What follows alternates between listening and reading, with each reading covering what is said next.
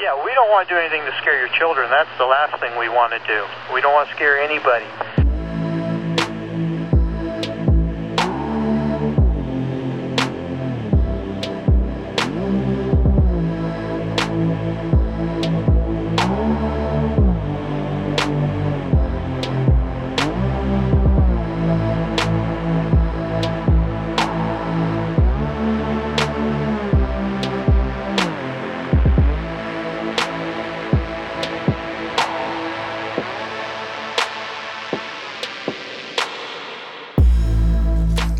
Everyone. Welcome back to Leftover. This is Arjun, and this week on the ones again. And um, over the course of the last week, I'm sure most people listening will have seen the images coming out of occupied Palestine um, of the murder of renowned Al Jazeera journalist Shireen Abu Akleh. Um, joining us this week to discuss this incident, as well as the appalling actions of the Israeli state in the aftermath, as well as just the ongoing occupation um, is political researcher and writer Hamza Ali Shah. Thank you so much for joining us. How are you doing? Pleasure, man. Pleasure. I'm good, man. I'm good. How are you? I'm yeah, I'm good. Thanks. I'm good. Um, looking forward to, to, to doing this as well because of course this is not the first time that we've done an episode on um, on Palestine and it's been about a year in fact pretty much exactly since the last time but uh, a lot has a lot has happened since then I mean as we were saying just before starting to record even just in the last week since the death of uh, Shireen Abu Akleh, like so many things have happened, and it's almost difficult, like impossible to keep up with, especially when you're so far away, even if you are sort of invested. Um, but um, but yeah, I mean, of course, uh, I think it's it's important to to kind of touch base with the general state of affairs in Israel, in Palestine, in 2022, at the moment, um, and to to see really kind of where things are because especially in the aftermath of this this particular incident it feels like certain lines have been crossed you know and it, and it really feels like certain things are about to give way almost. Um, but we're getting we're getting ahead of ourselves really. Uh, you know I, I think just just to start with um, i think it would be good to talk a little bit about Shireen Abu Akleh, um, because um, I'll I'll be honest and say that I hadn't actually heard of her before this uh, be- before she was killed, but from my understanding, she was a very renowned journalist uh, in the Arabic world, right, and um, a household name, so to say, right. Would, would, would you agree with that? Yeah, hundred um, percent. It's one it's one of them ones. I think I think it was Rivkah from Rivkah Brown from Novara Media where she said in like mm-hmm. the Arab world it was the equivalent of like a household. I think the example she used was uh, Krishnan Guru-Murthy from uh, mm, Channel Four. Yeah. It's like in the Arab world, yeah. someone who was constantly on our screens. So like me, my sister, my brother, older generation, younger generation, everybody mm-hmm. knew. That's it. Like anything related to Palestinian politics, news, mm-hmm. she was there. She was the one that was reporting it. She was on the ground. So it was like very iconic. It was obviously no death is more important than the other. We know that. Of course, of course. It hit home because it was someone you could almost relate to. That you felt you knew her on a personal level, just because of how often you'd seen her. Exactly, and I mean, obviously, I think the the just the outpouring of um, you know tributes in the wake of her death kind of really proved that. I mean, just from all sides, um, and I mean, she was one of Al Jazeera's first field journalists. I mean, she joined them in 1997, right? So she'd been with them for 25 years, like you were saying. You know, I think an entire generation of um, of Palestinians will have seen her uh, growing up, basically, as as almost like intrinsic to the coverage, um, especially because she was also, I mean, she was mainly covering Israel's atrocities and war crimes and its in its in its continued occupation of Palestine, right? And and and I mean, she kind of made a name for herself during the Second Intifada in in two thousand, um, and and um, and of course, the circumstances surrounding her death. I mean, she was. Um, reporting on an IDF raid at the Jenin refugee camp in, in the northern part of the West Bank. She was wearing a, a, a bright you know, a dark blue press vest. She was wearing a helmet. Um, it was very clearly demarcated that she was a, a, member of the press, and obviously, the press are civilians in a war zone. Uh, they cannot be targeted, um, and she was shot under the helmet and then they were pinned like she and three other journalists were pinned by sniper fire um, and the gunman kept on firing even after she'd been shot. Uh, and we can see this because there's videos from from the incident. Another another journalist who was with her uh, was also shot in the back but luckily he survived. Um, but uh, I think one of the most shocking things in the immediate aftermath of was, of course, I mean, I guess I can you can say shocking, but uh, you know, morally reprehensible certainly, but uh, but also not not uh, surprising in any way. Really, was just the way that um, the IDF and then just straight up to Naftali Bennett, the Israeli Prime Minister, immediately uh, circulating this video, taken completely out of context, um, saying that there had been a, a, a firefight between Palestinian combatants and the IDF in that area, and the Palestinians were claiming that they'd hit someone, and because no Israeli uh, had uh, soldier had been hit, that they can claim that oh it was the Palestinians who'd actually hit Shireen. Normally they would actually they'd probably get away with that normally, but because nowadays with like social media and like if you want like citizen journalism and on the ground like activism, mm. within like hours or even less, it was it was quickly like it was quickly debunked, and that's that's I mean, there was no positive from the situation, but that was one where they quickly had to they quickly had to backtrack, and, and even then, there hasn't been like a uh, like a, a clear like climb climb down if you want. It's still been kind of still using the same narratives and kind of still clinging on to this idea that it was sort of they were forced to do it or it was an accident or you know there was still Palestinian violence. But I mean, the very, I mean, within hours or sorry, within minutes of the death of breaking mainstream media, you heard uh, Israeli, yeah. Israeli Prime Minister Bennett, and he came out and said, you know, this is a violence. And I, there was even, I think, some MPs, I think, echoed that here. And you're just thinking, yeah, yeah, the evidence is there. Like there is evidence, mm-hmm. and people on the ground have, have shown you, they've given you exact map coordinations and everything. And it, this is because Israel desperately try to control the narrative, control the truth and when when it's not possible, they they they sort of land an assault on the truth, which is, I mean, like we said, it's an occupation of every strand, every, an occupation every possible way. That that's the thing. I mean, the way that this disinformation campaign was just immediately launched in the aftermath of her killing. Um, this video, which was circulated immediately, uh, which was taken completely out of context. There's the uh, Israeli human rights organization B'Tselem, I believe that that's how you pronounce it.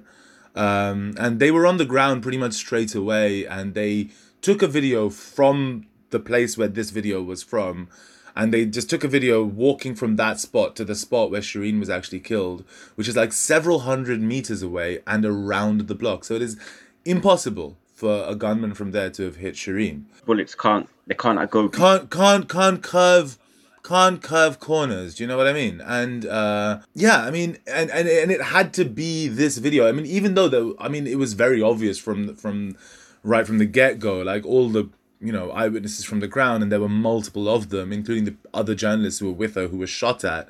You know, who were saying that there was no firefight. They were just being fired at, and once she was shot, they kept on firing still.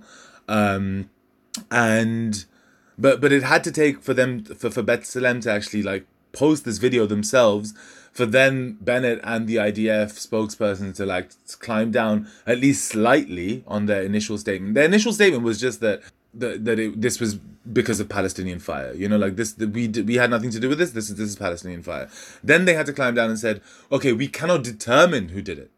You know, still like yeah still no no admission of, of of guilt or anything like that of course but now they're saying that we can't admit who did it because it's it's too obvious for, it, it's just too obvious for them to like maintain the other position anymore. But um but the the the, the fact remains that you know journalists in occupy palestine have been under attack under very you know direct physical attack um, for decades at this point. Uh, it is one of the most dangerous places in the world to be a journalist. Um, and unfortunately, the, the way in which um, the Israeli state conducts this, it, it's, it's, it's a very strange sort of two pronged um, approach it has to like media and to the PR at the moment. Because like on the one hand, there is this there there is this assault on the truth, you know, like there, there is this assault on journalists who are very, you know, obviously trying to expose the the atrocities that are going on under the Israeli regime. Um, but then at the same time, there's this counteroffensive of, you know, misinformation on the one hand, and also this conflation of any criticism of Israel with anti Semitism.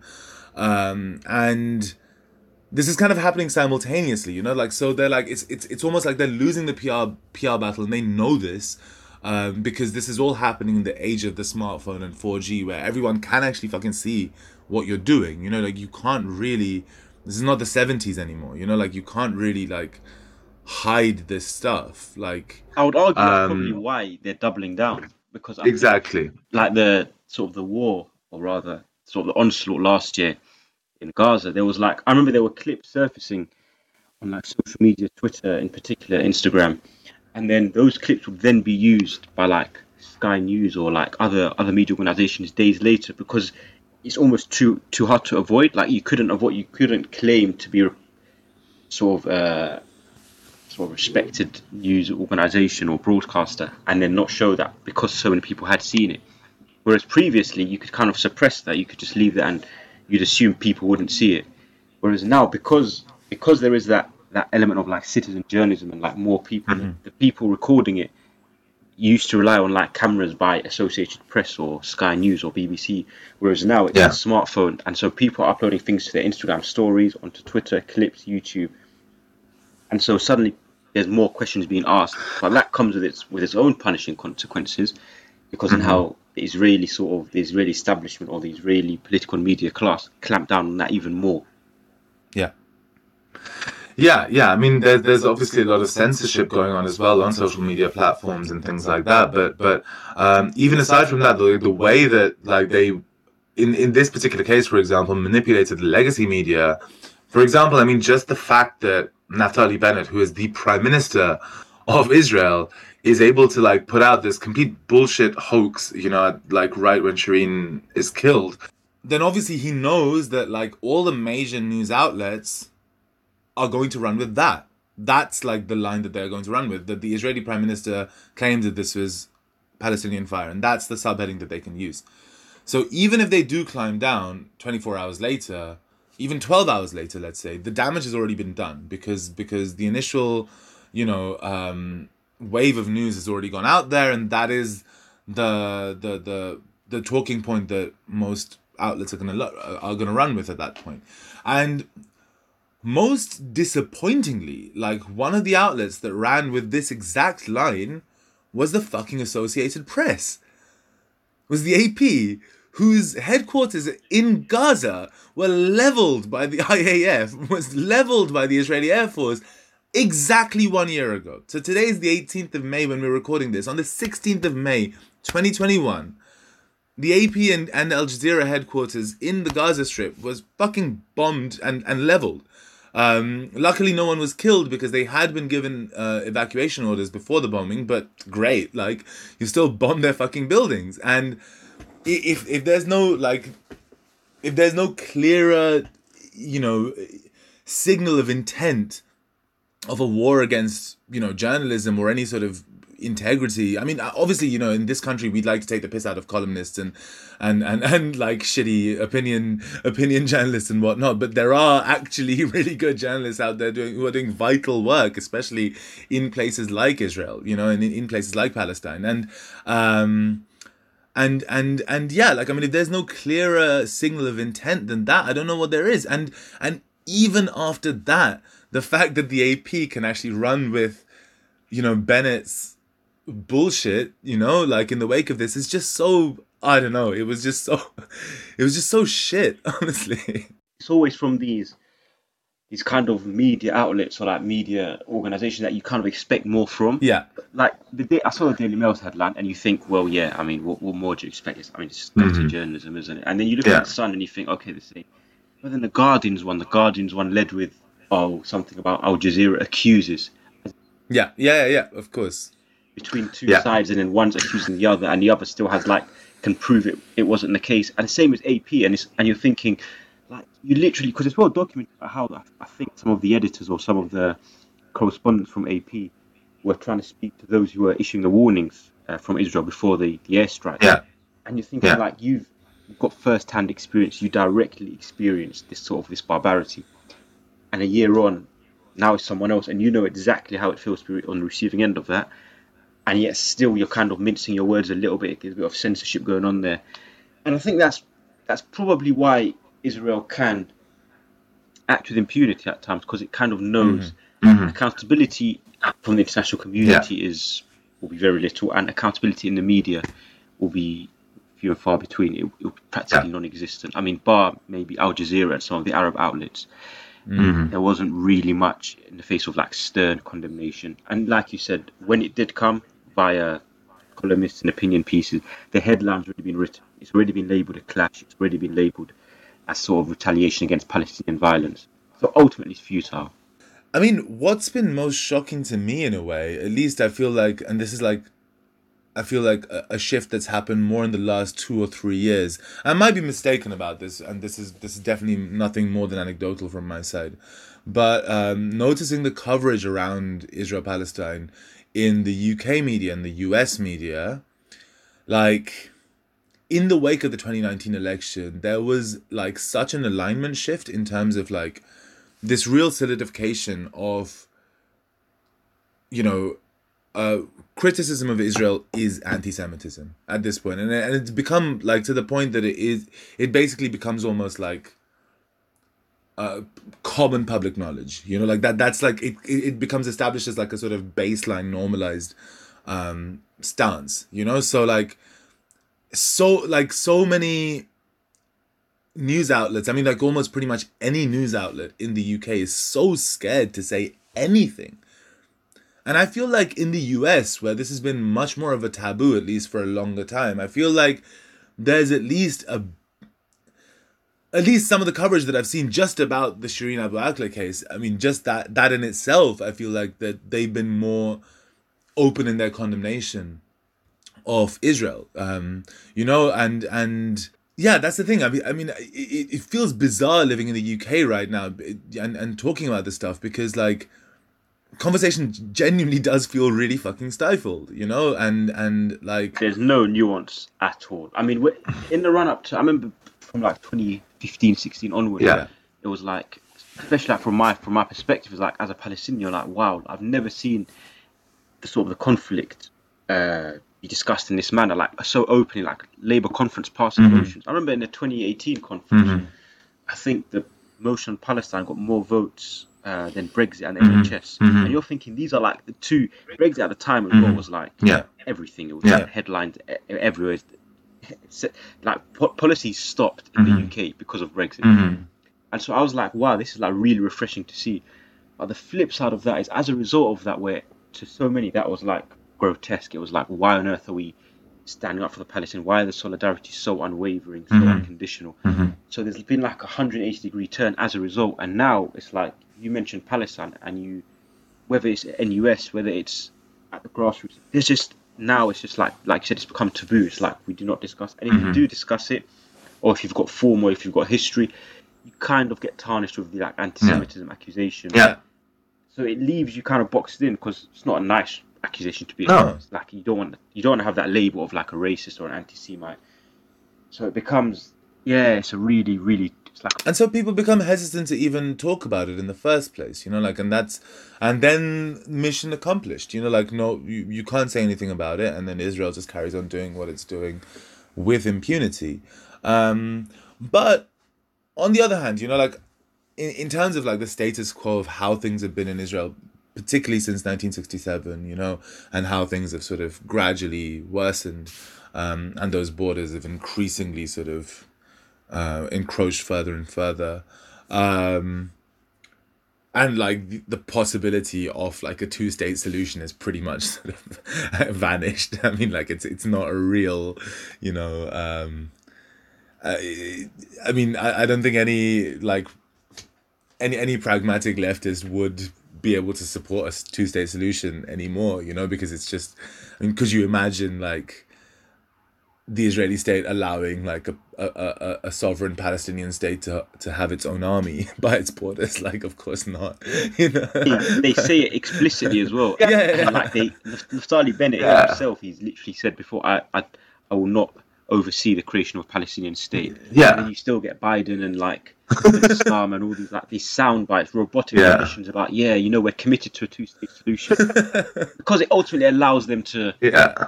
Position themselves as as providing a solution, knowing full well Mhm. there is no no like realistic chance of that sort of manifesting.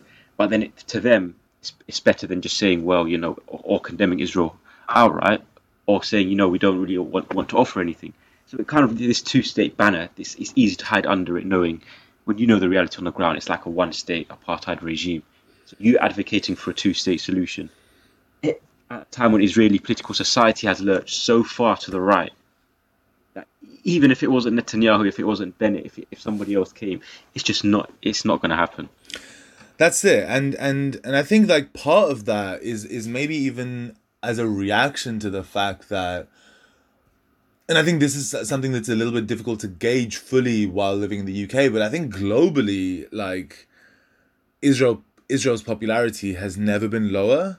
Um, and I think that's partially because of the fact that you know we are living in the age of the smartphone and and whatnot, and Israel's atrocities can be fucking seen daily by people around the world.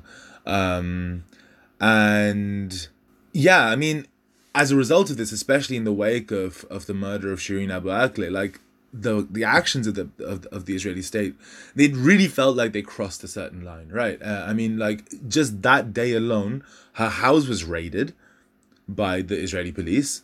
Um, I mean, which is just already just just incredibly disrespectful and just undignified and then to, to to make things even worse a few days later during the during her funeral procession the funeral procession was attacked which i'm sure everyone saw the videos of because i mean it's I mean, it, it's genuinely hard to watch. You know, like it's the the her pallbearers were beaten by baton wearing riot police, and her coffin nearly falls to the ground. Um, Yeah, I mean, it's, you, you wouldn't if that happened anywhere else. It would be like outrageous. that, that that that feels like a real taboo being crossed as well, right? Like that's a that's a real no no. Like I feel like it was it might be like a symbolic in years to come. You know, like a, that that image yeah, of like the people holding on to the to the coffin, and then the sort of the, the Israeli forces come with like assaulting them. It feels like potentially it could be like a real moment of, of symbolism in the sense. Look, this is this is the reality of what of what Israeli forces are. This is the reality of Israel's domination. Um, but maybe that's I don't know. Maybe it's a tad optimistic potential. No, but I mean, it, like it, it does feel a little bit like because I think even for a for a sort of casual observer, if they see something like that, I mean, there's no way that you you look at that image and and not be disgusted. I think, and you know, unless you're like incredibly ideologically indoctrinated to gen- genuinely believe that like all Palestinians are terrorists and they don't deserve any human dignity which there are some people who genuinely do believe that unfortunately. But like unless you are like that ideologically indoctrinated i think you you look at something like that and your your immediate response is one of horror you know because like it, it's it's it's really it's just a line is fucking crossed at that point you know? And and and like to me that almost shows um you know like on, on the one hand it's almost like an act of provocation i think you know from the israeli state like saying like you know what are you going to do about it? You know it's like similar to like when they bombed the uh, the ap offices last year. Um it's a bit like yeah what are you going to fucking do you know? Like come at me bro. Like this kind of an attitude you know like um and it's almost they, they probably internally recognize that give it a fortnight maybe more maybe less. It'll kind of blow over. There'll be there'll still be people sort of mentioning it and, and, and referencing it but overall sort of the global condemnation will, will kind of will lessen. And, and i think that's that's kind of been the pattern for years. I mean at the grassroots level now there's a lot more there's a lot more like alertness. There's a lot more the solidarity is like it's really refreshing to see. But if you're talking at the the diplomatic level the state level Mhm. in the media, in sort of the media framework, you kind of know and Israel Israel's forces kind of know look this will this will this will lessen it will quieten down shortly. And it's it's kind of it's knowing that which is which probably governs a lot of their actions in a sense. It will, like we discussed the headlines won't do justice. Mm-hmm. probably defend Israel more so. And so they're just that's, that's why they can essentially act with impunity just a lack of accountability in, in, in general yeah absolutely and and um like speaking of accountability as well obviously i mean um Israel offered to do a joint investigation into this into this murder, which is, I mean, obviously it's a farce. Like they've done these kinds of things before, and almost in no circumstance is any of the perpetrator are, are any of the perpetrators actually do, do they face any real justice. Um, at least in recent years, the only time I found was in 2016 when uh, an IDF soldier, a medic, in fact, uh, Sergeant Elor Azaria, um, shot a Palestinian man who was wounded and unarmed on the ground. Um, Abdel Fattah al Sharif, he had stabbed and wounded an IDF soldier, but was unarmed at that point and himself wounded and on the floor. Uh, when uh, this Israeli soldier shot him in the head. Um, and this was all captured on camera. Um, so, yeah, because it was pretty much like the whole thing was captured on on on yeah someone's cell phone you know like they couldn't really do anything about it but even then the charge was was uh, reduced to a manslaughter like a guy gets summarily executed shot on the ground a wounded man unarmed wounded man gets shot on the ground and that's a manslaughter apparently and and the soldier got 18 months in prison i mean you get more for toppling a statue here man it's, it's i mean it's it's it's actually nuts you know when you think about it and um, and yeah, it's what you were saying as well. I mean, the whole thing is just a just a massive charade, right? I mean, it's just a kind of just a box checking exercise, just to, just to say that like we've we we've done this the whole time. It's, it's, and the thing is, from a from a, like an institutional point of view, when you talk about like liberalism and you know the, the rule of law and all of that, and you just think Israel is just exempt from all of it. Mm-hmm. It just doesn't apply. I mean, it, it's classified as like a Western, a Western country, sort of democratic country, the only democracy in the Middle East, apparently. And yet, when it comes to these sort of democratic practices that we, in Britain especially, like the political class likes to hold in high esteem, suddenly it's just non-existent. I mean, this this is what you'd, you'd expect in countries that Britain call sort of like banana republics. Yeah, exactly. And you're thinking this is, it's, at times it is unbelievable. If there wasn't evidence and if it hadn't been ongoing for so long, you genuinely call it unbelievable. You'd think this is mad. If someone came to you and told you this, you'd be like, I refuse to believe it. I mean, in a way, it's interesting that you say that. In a way, I think it's it's almost perfect in that sense as a, a symbol of, you know, the, an outpost of Western imperialism in the Middle East, right? Because it is a distillation of all the of all the machinations that uh, enable Western imperialism to actually function in its sort of purest form you know like it's the ethno-nationalism it is the military domination it is the you know surveillance um, it is the sort of brutal border regimes. I mean it's it is all of those things sort of like distilled into like the most um into, into the purest form. And, and and these are the same mechanisms and these are the same structures which in like slightly less overt forms uphold the British state, you know, uphold the the the, the American state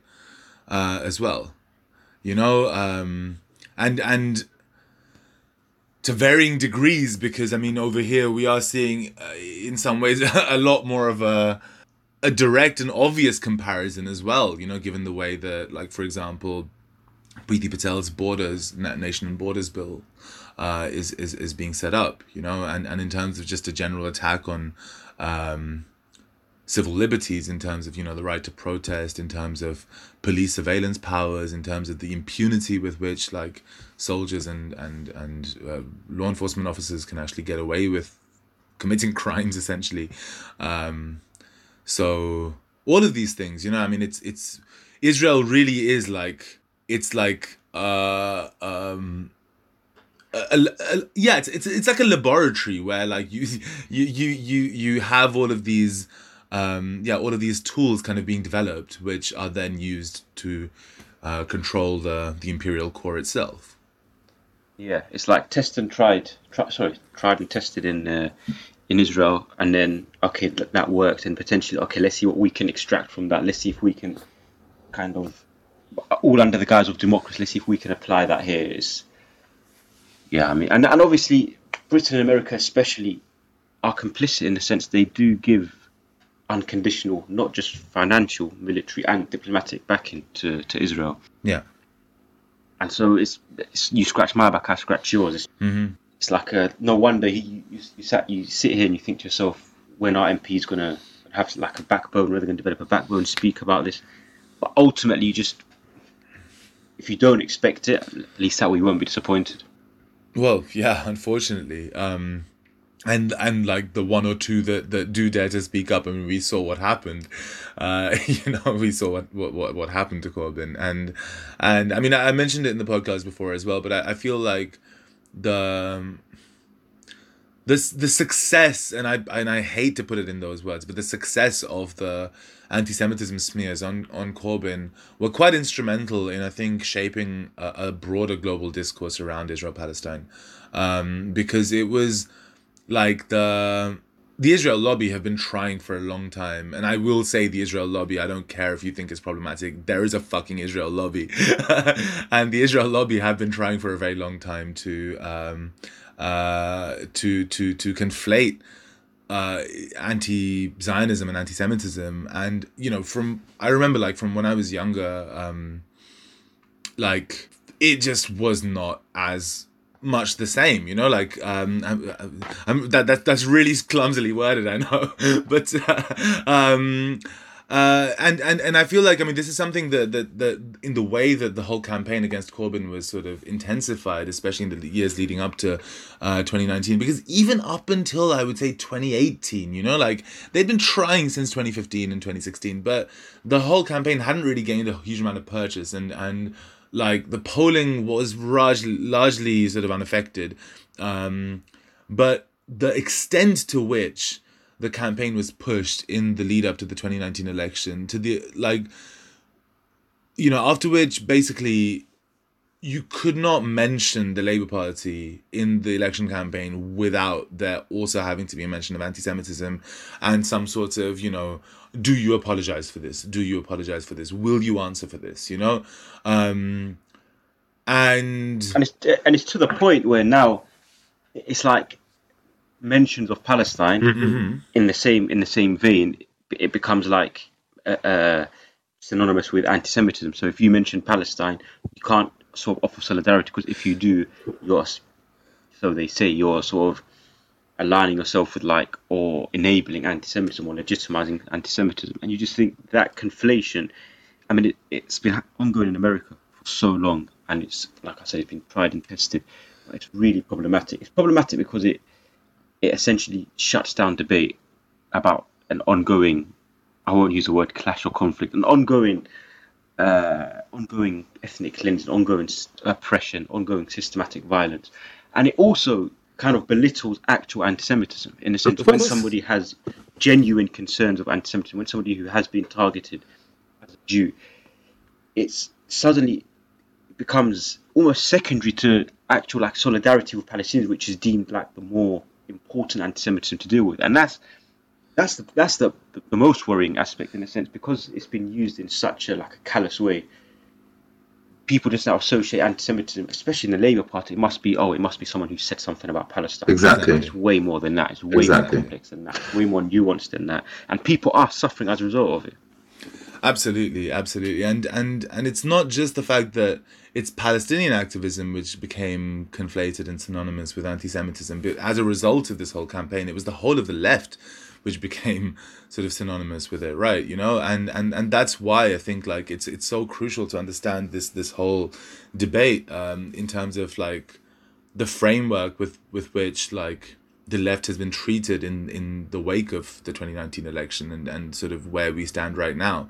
Um and and why it's so difficult to like gain any sort of platform or voice in the the mainstream media for example you know um, so yeah, I mean, it, like w- w- when it comes to, as we were mentioning earlier, I mean, Israel's ongoing war against journalism, against the media. I mean, yeah, I mean, the the killing of Shireen Abu Akleh uh, and the bombing of the AP offices aren't the only ones either. I mean, in, in, in recent years, other notable examples include Yasser Murtaja, uh, who was also killed in 2018 uh, by sniper fire again while while wearing very de- clearly demarcated press gear um, while covering the Great March of Return.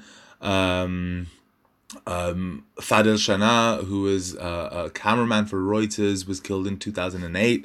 Uh, he was in a TV van with a mounted camera um, when an IDF tank just opened fire on them. Uh, and it was very again very clearly designated as a TV van, and then the, the the soldiers were exonerated because the investigation concluded that they couldn't determine whether the mounted camera on the van was a rocket launcher or not. Um, you know, I mean, it, it's it's as ridiculous as that. I mean, like, if you genuinely, as a soldier, can't determine whether a fucking camera, a TV camera, is a rocket launcher or not, maybe you shouldn't be a soldier. I don't know. Like, that that narrative, I'm I'm sure it surfaced recently as well, didn't it? I think they said when they, I think an Israeli source uh, mentioned, it, it quoted, he said, "Oh, but you know these these Palestinians, they're they're armed with cameras, or like they they do have cameras, almost as a justification Yeah. as to why they're being targeted." It's like that that in itself is is like a, a brazen. It's almost like a mask slip as well. Yeah, yeah, yeah. It's an admission of gu- it's an admission. It's it's yeah. It's kind of saying the quiet part out loud. The camera is actually the weapon. yeah, they're record they're recording Yeah. us. They're they're sort of uncovering our, our our brutality, and as a result, we must we must clamp down. That must stop. And it's like I said, it's it's, it's an assault of the, on the truth in every possible way. yeah, It's metaphorical. It's a literal assault on the truth as well. No, abs- absolutely, and um, and and and yeah, as as I was mentioning earlier as well. I mean, there's this um, you know, many accusations of uh, you know shadow banning of pro-Palestinian content on sites like Facebook and Instagram as well, which is also would make sense, which would be consistent with the fact that in 2016 Facebook actually announced a partnership with the Israeli government to tackle online extremism. Um, and we can only know what that means. I mean, if, if like it's coming from that, like, I mean, there's not to say that there isn't online extremism on Facebook, but like, Facebook still let that video of like the Buffalo shooter stay for God knows how long on the website. Like, like they don't give a shit. Like, you know, they don't actually give a shit about extremism. They don't actually give a shit about like this kind of content. That selective solidarity or like that double standard is, and, and sort of redrawing, constantly shifting the goalposts as to what extremism is, what qualifies as extremism, what can and can't, what can and can't be shown. I mean, Instagram, how many accounts? I think Bella Hadid's one. Yeah. Um, Mona Al Kurd as well. I think in Sheikh Jarrah, this was, I think, end of last year when they were. I think she was live streaming, live streaming the, the demolition, and suddenly it was taken down. Uh, Omar Suleiman, I think he's an American American Palestinian preacher. He raised an issue just the other week. Um, I think it was the High Court ruling, the demolition or the sort of forced ex- expulsion of I think thousand Palestinians, which was greenlit by the High Court just just a few weeks ago. Again, he highlighted this on his Instagram account. Suddenly, he, he couldn't upload Yeah. his story anymore. Yeah. Yeah. I mean, it's just so so blatant. Mhm. It's- and then these these organisations claim to stand for free speech, and oh, it's, it's a sham. The whole thing's a sham. Absolutely, and um, that's the thing. I mean, wha- one of the parallels that I did want to draw with this as well, um, and and it's something that we've again talked about on the podcast before, is just generally how similar things are between Israel and India. And one of the most you know striking similarities is the danger under which journalists oftentimes operate. And um, I mean, uh, in India, I mean, since the BJP government came into power in twenty fourteen uh, a recent report that was commissioned by the Thakur Family Foundation um, uh, said that there have been 200 serious attacks on journalists since 2014, and 40 journalists have been killed in that time. Um, and these attacks include instances of journalists being fired upon, blinded by pellet guns, forced to drink liquor laced with urine, or urinated upon, kicked, beaten, and chased. They've had petrol bombs thrown at their homes and fuel pipes uh, of their uh, of their bikes cut. Um, and this is just some examples. Um, and um, some uh, uh, something that you know that, that that really sort of strikes out, um, especially in the wake of the murder of Shireen, is uh, in 2017 when uh, a 55 year old journalist Gauri Lankesh um, was also killed outside her home in Bangalore in in South India um, by a gang of right wing Hindu fanatics. Um, uh, and she was also uh, she she was an independent reporter. She was she reported mostly in in Kannada, which is the the local language there.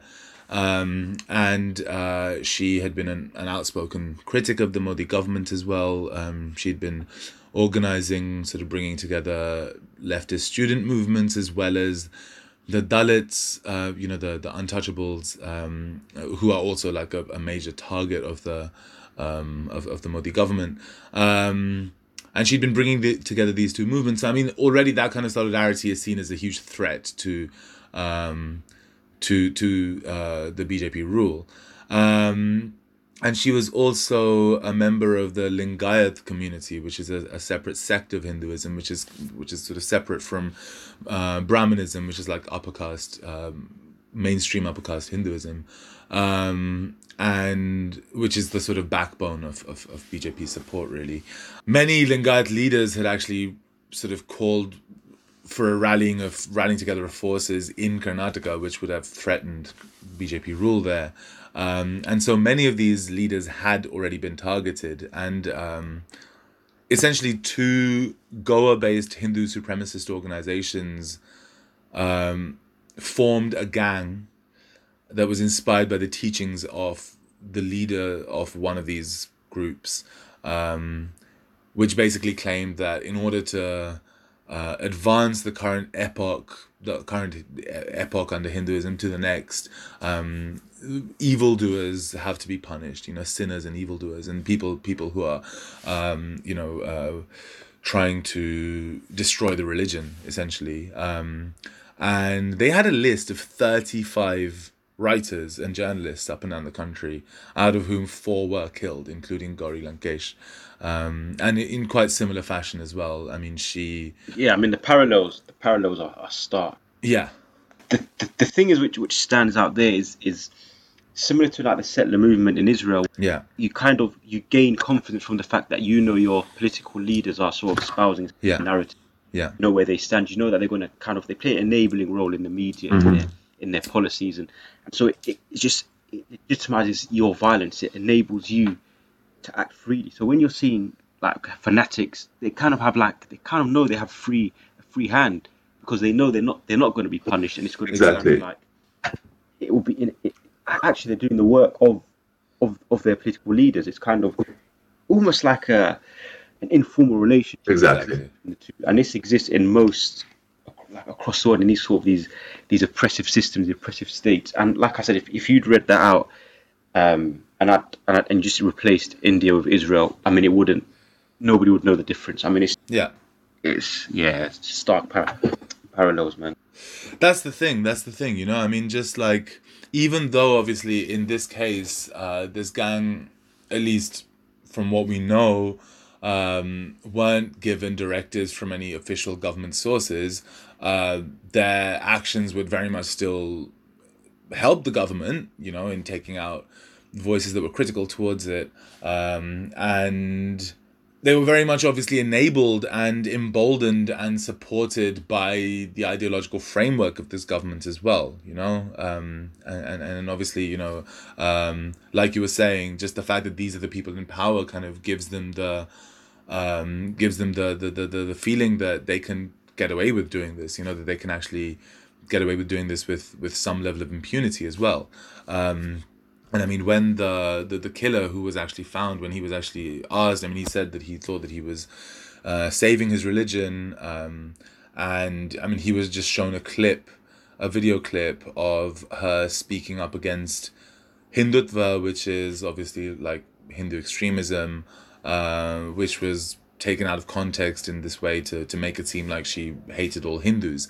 Um, and especially in a, in a place like India where literacy levels are very low uh, and you know misinformation can spread very but like so many people have smartphones for example you know like so misinformation can can spread very quickly via whatsapp and and so on and whatsapp and facebook and um yeah like i mean genuine atrocities are committed as a, on the back of this kind of information.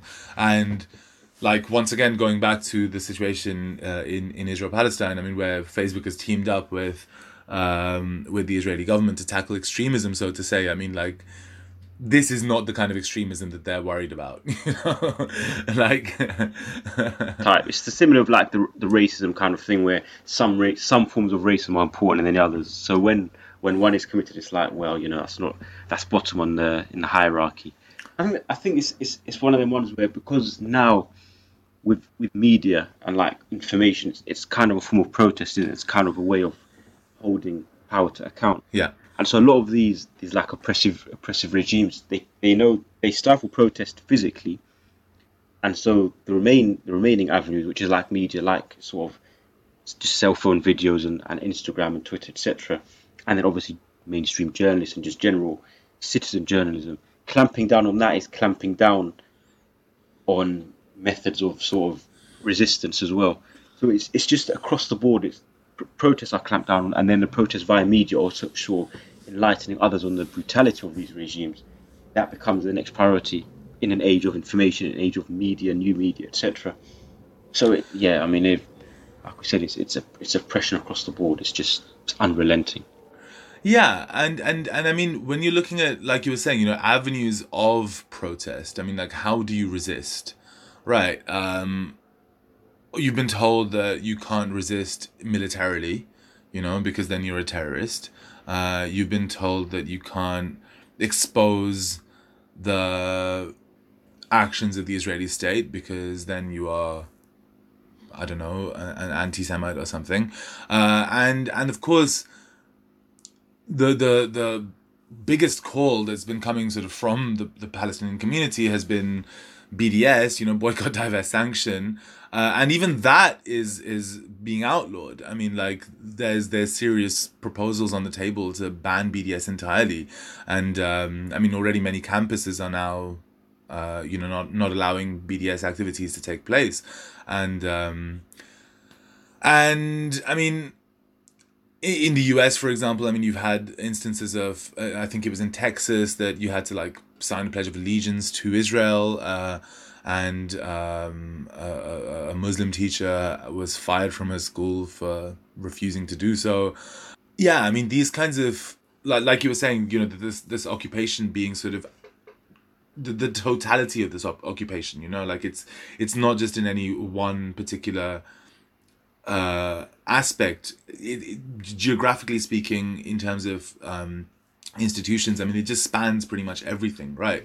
Um, and and kills it kills your hope, and so it which is in, intention. Yeah, yeah. So it, it makes you it makes you not want to. It makes you kind of accept the situation. I, mean, I can only speak anecdotally, but for mm. example, relatives, family, friends back home in, in like Palestine, and I, I remember this was like a few years ago. I used to I used to wonder to myself, I see like the Instagram posts or when we speak on the phone, etc.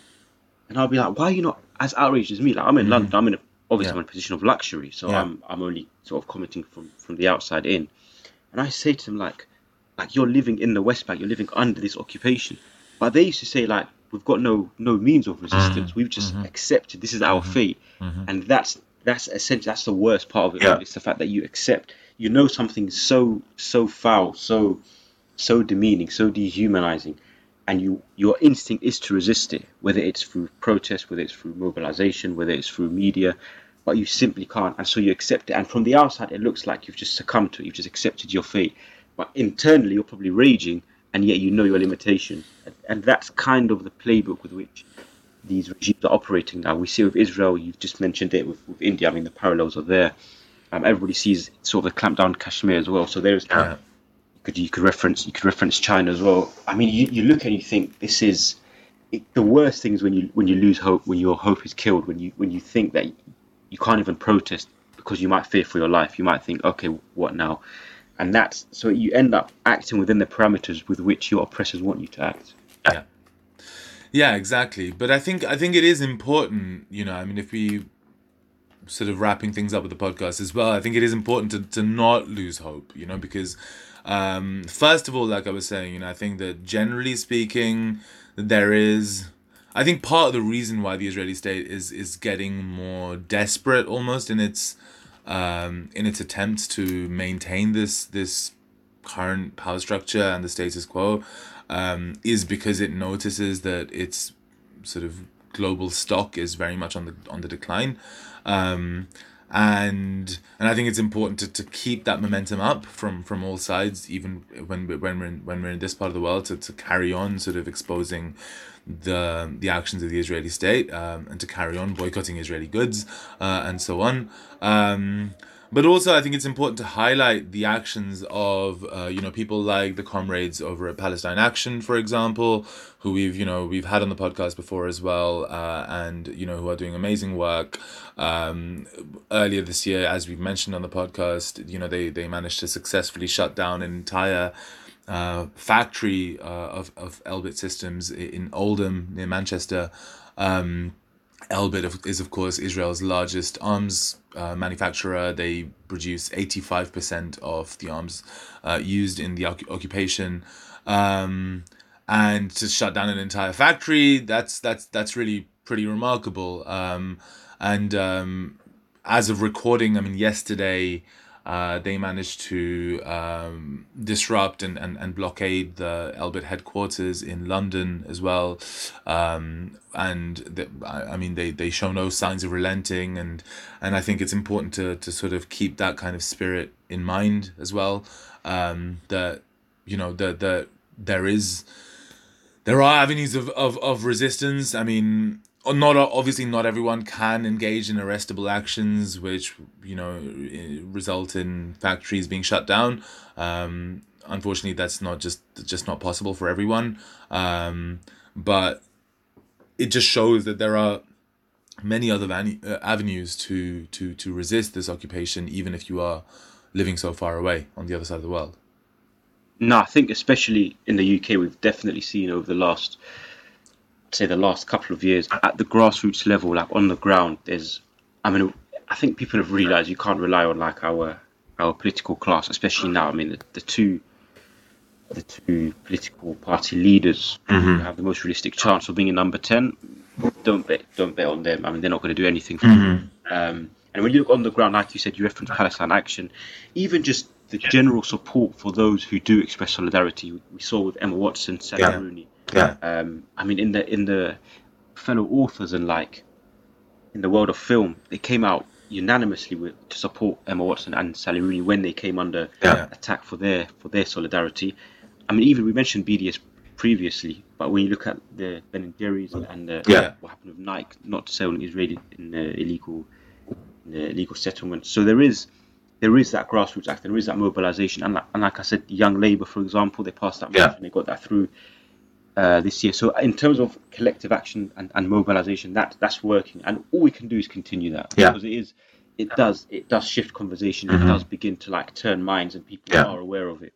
Yeah. Even if the media is going to fail you, there's like there's countless now. There's countless like left wing media outlets who will who will use unapologetic terms when describing Israel. Mm-hmm. And so rather than succumbing to defeat, I do think the UK now, grass, at the grassroots level, in terms of mobilization, collective action, direct action there are a lot of positives, a lot of positives.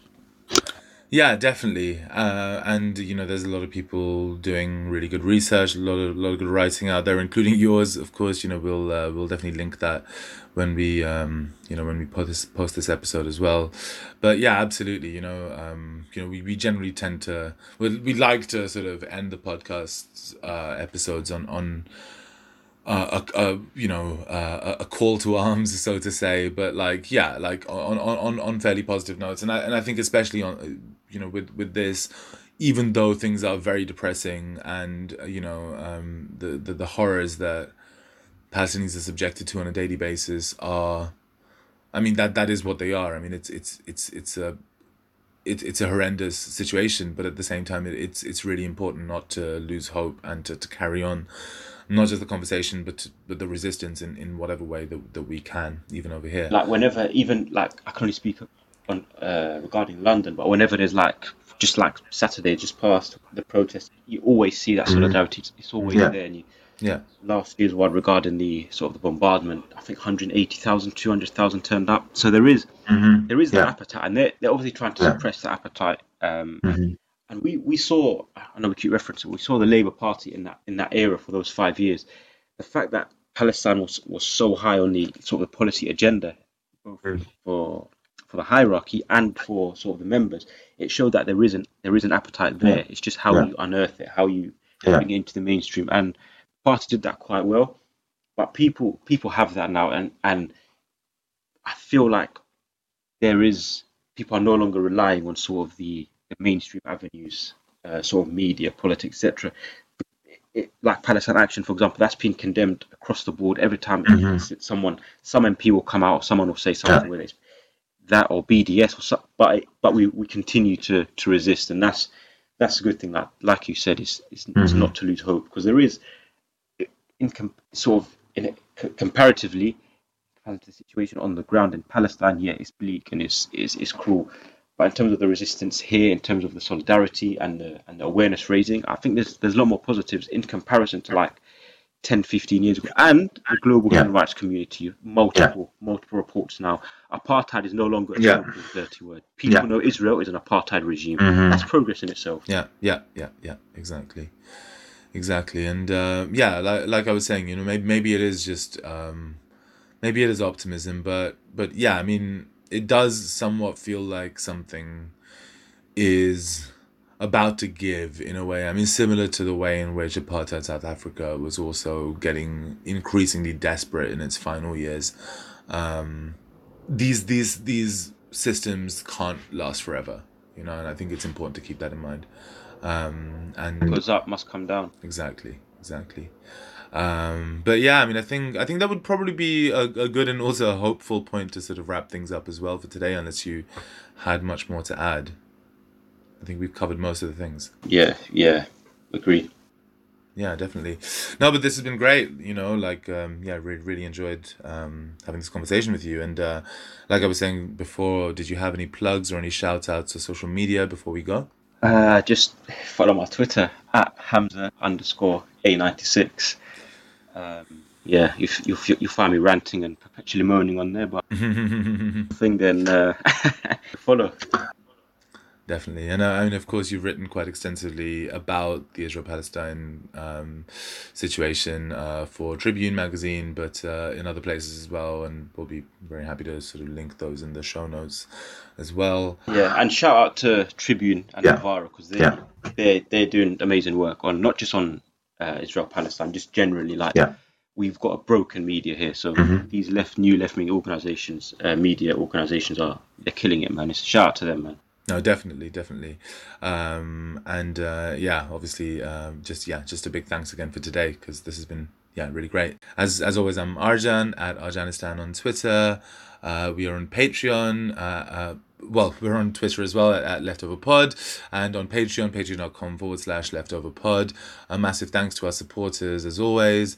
Uh, there's a second Patreon episode coming out, um, so um, yeah, do do watch out for that. So there's gonna be two Patreon episodes coming out this month. So uh, yeah, if you've thought about supporting us before and uh, yeah, you like what we do, please do help. It it, it helps us a lot. And uh, yeah, massive thanks to Connor for production. I hope they've enjoyed the week off. Uh, and um, big thanks to Cardio for the music. Thanks to all of you for listening, and we'll catch you all next time. Cheers.